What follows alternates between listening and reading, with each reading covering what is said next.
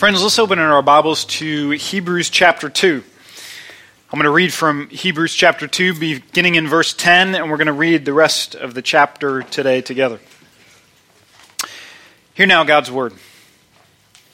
For it is fitting that he, for whom and by whom all things exist, in bringing many sons to glory, should make the founder of their salvation perfect through suffering. For he who sanctifies and those who are sanctified all have one origin. That is why he is not ashamed to call them brothers, saying, I will tell of your name to my brothers. In the midst of the congregation I will sing your praise. And again, I will put my trust in him. And again, behold, I and the children God has given me. Since therefore the children share in the flesh and blood, he himself likewise partook of the same things, that through death he might destroy the one who has the power of death, that is, the devil, and deliver all those who through fear of death were subject to a lifelong slavery. For surely it is not angels that he helps, but he helps the offspring of Abraham. Therefore, he had to be made like his brothers in every respect, so that he might become a merciful and faithful high priest in the service of God, to make propitiation for the sins of the people. For because he himself has suffered when tempted, he is able to help those who are being tempted. Let's pray together. Jesus, if you apply yourself to every piece of our salvation, from our conversion to our growing in maturity to bringing us into glory. I pray that you would attend to us now, that you would apply all those means of grace to us, that we might hear your word, understand it, believe it, and obey it. Would you do that, we ask, in Jesus' name? Amen. You know, it's interesting to read this passage today because two weeks ago we were at the very beginning of chapter 2 and we got this working metaphor for the Christian life. We said that our salvation is like a rope dangling in a raging river, and we're being called upon to hold fast to it lest we drift away. Now, here we are later in the chapter, and actually, what we're going to understand today is that Jesus begins this journey of salvation and builds it like an unbreakable chain. It's something that he sets in motion and something that he's going to bring to completion you get two very different pictures in the exact same chapter of the Bible. On the one hand, you have a warning be careful, watch out, make sure your faith is true. And on the other hand, you have this assurance of your salvation rest in Jesus, know that He's the one who saves you. And you're kind of working with these two images. On the one hand, we understand that we as a church family are going to walk on this journey of faith until Jesus comes again. And the cold, hard reality is there will be people who come into our midst who call themselves Christians, who do this thing for a while, and then they spin off into unbelieving oblivion. They don't walk with Christ until the end. And passages like chapter 3, verse 12 are a stern warning. Case in point. Take care, brothers, lest there be in any of you an evil, unbelieving heart, leading you to fall away from the living God. That's a warning that falls on all of us, and that's absolutely true. Watch out. But on the other hand, you get this impression that from texts like ours, that our salvation is a foregone conclusion in the sovereign economy of God. That what Jesus has started, he's also going to finish. So why are we even talking about it? And that is also true. So you have this play in Scripture between warnings and assurances. You're, you're being called upon to hold fast and to be careful, and you're being called upon to rest in what Jesus has accomplished on your behalf. Warnings and assurances, and what is a preacher to do when you have both of these? I think there's a way to take a warning and an assurance and kind of smash it together, and so you don't end up saying anything at any given point. Anytime you get a passage of warning in the scriptures, like Hebrews, you say this is a warning, but it's not really a warning because Jesus assures us of our salvation. And so it doesn't come across as a warning. And those in our congregation who are living in unrepentant sin, those who are saying, I'm walking this way and Jesus is calling me to walk this way and I don't want to hear anything more about it, we don't have any warning to apply to that person because we've smashed these two things together. There's nothing to say to the unrepentant Christian. The same thing happens in assurance. We can read a wonderful passage of assurance like we're going to read today, But then we could end up saying it's not really an assurance because some people are going to call themselves Christians and they're not Christians, and so there's nothing to be assured of. And when you do that, when you smash them together, the wrong people pick up the wrong message and they take it in the wrong direction what are we supposed to do? How can we get in the front end of this chapter and the back end of this chapter and take both of these things seriously? I think the way to do this is to preach and understand each passage as it comes to us. When we hit a warning in Hebrews, let's understand it as a warning. Let's pay attention to what the writer to the Hebrews is saying. And when we hit a word of assurance, let's receive and rest in that word of assurance. And if both of those things make us pay more careful attention to our salvation, that's only a good thing, right? That drives us to Jesus. Whether you're being warned or you're being assured, both of those things, when done rightly, they drive us to Jesus and to the salvation that we have in Him. Well, today we get one of those assurance passages. We get a wonderful word of hope in the second half of this chapter. And it's going to build for us what we're going to call an unbreakable chain of salvation. We're going to see some things that are linked together that can't possibly be broken. Now, what I mean by that, what I mean about that unbreakable chain, is simply that Jesus finishes what he starts.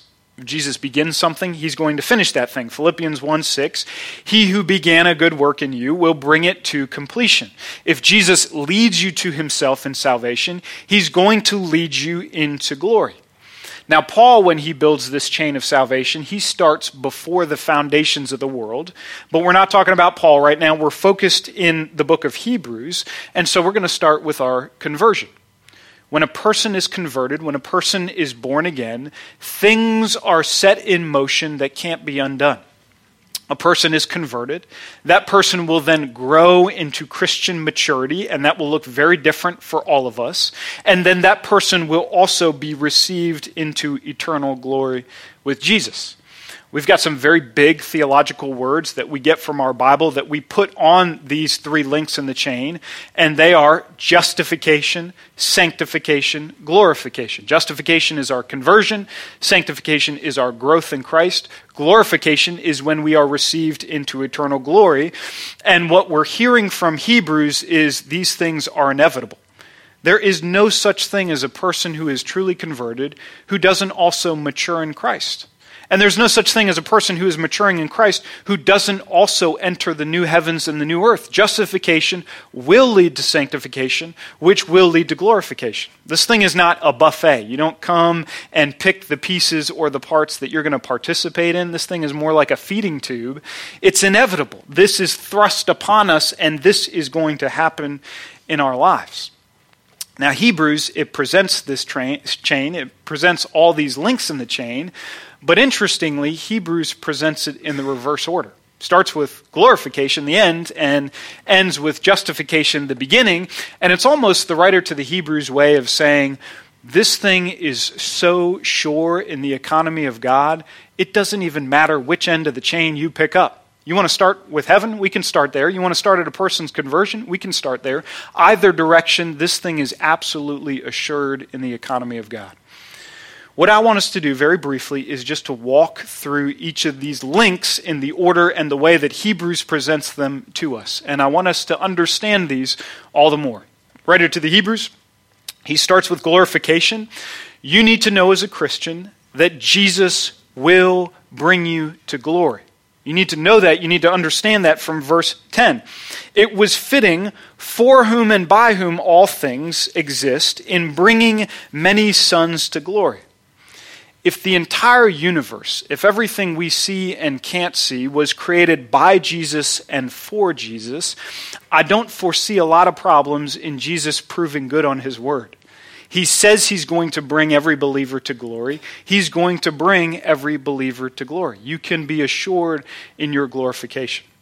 Let's take a step back to sanctification. What's happening now in many of our lives if we're a Christian? If you're a Christian, Sanctification is the awkward period between justification when you are converted and glorification when you finally get into heaven and walk in the streets of gold in the New Jerusalem.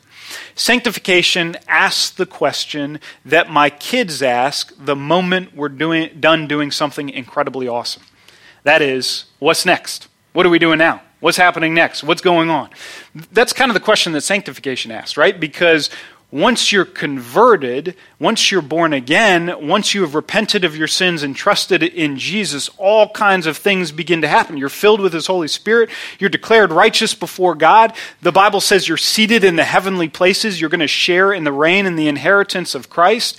But you kind of rub your eyes and look, and it still feels like I'm here on this earth, walking in this same job with this same family, and my AC is broken at my house. Like literally, that's what's happening with me. And so, what's next? I mean, this is not quite the glory that I thought I was going to participate in.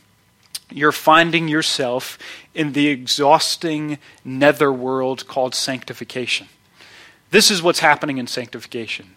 Jesus is making you what you already are. You've been declared these things that are true of you in your glorified state. Now, in this time of maturing, you're becoming what you are. You're putting off the old things that you once were in your previous life, and you are putting on the new things that Jesus is making true of you in this new life. In other words, you're dying to the flesh and you're living to the Holy Spirit. Now, here's a very common mistake we make about this period of sanctification. We understand that Jesus has everything to do with our justification, right? He dies on the cross and wins our salvation. We understand that Jesus is going to tidy everything up in the new heavens and the new earth. He's going to come again and bring us to glory. That's all Jesus in the beginning and the end. But sanctification feels like it's a whole lot of our responsibility, right? This is kind of our time to shine in the middle where we're doing the work of maturing ourselves in Christ. This is Jesus, that's Jesus, this is kind of us in the middle.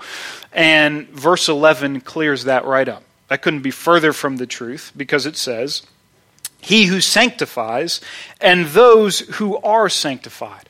In other words, Jesus is actually the one who is sanctifying, and we're on the receiving end of sanctification. We're being the one sanctified. In the same way, our salvation is a gift and our glorification is a gift, so also our sanctification is a gift from God. This role, this time, this season, this journey, this pilgrim's progress that we're enduring right now, that we think has so much to do with us, is really chock full of all the things that Jesus is doing on our behalf. I mean, look at our passage. There's a huge list here. Number one, verse 11, Jesus is going to treat us as family. He calls us siblings, brothers and sisters.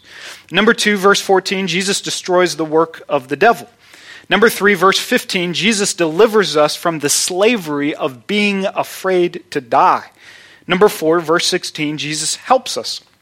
Number five, verse 18, Jesus meets us in our temptation.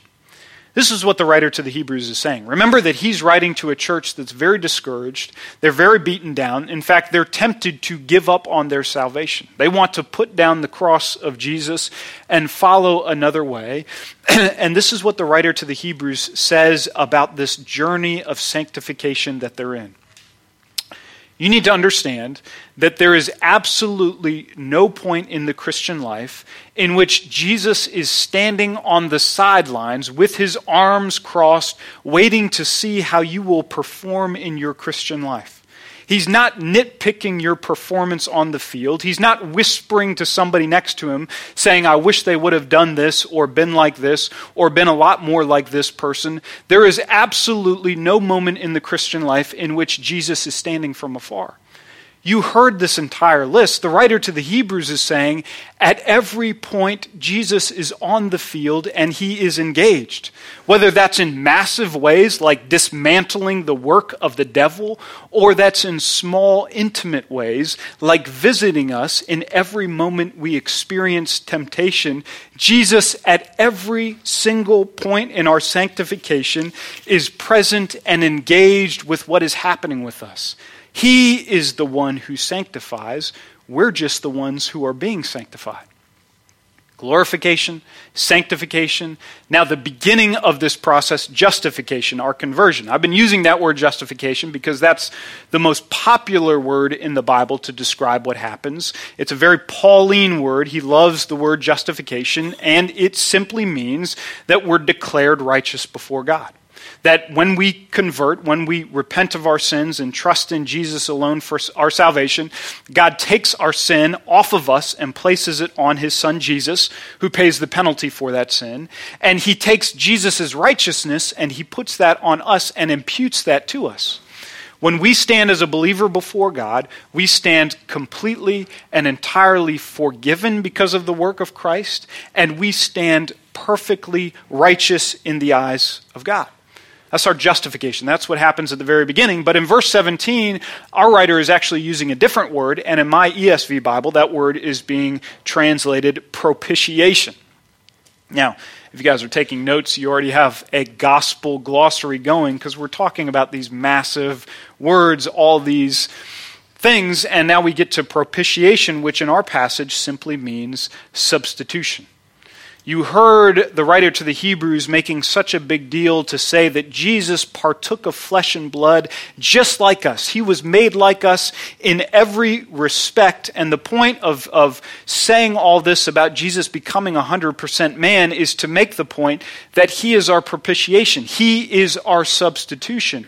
That God's wrath and anger and judgment that should fall on us because we're the ones who have offended a holy God and lived in the way we wanted to live now falls on Jesus, our substitute.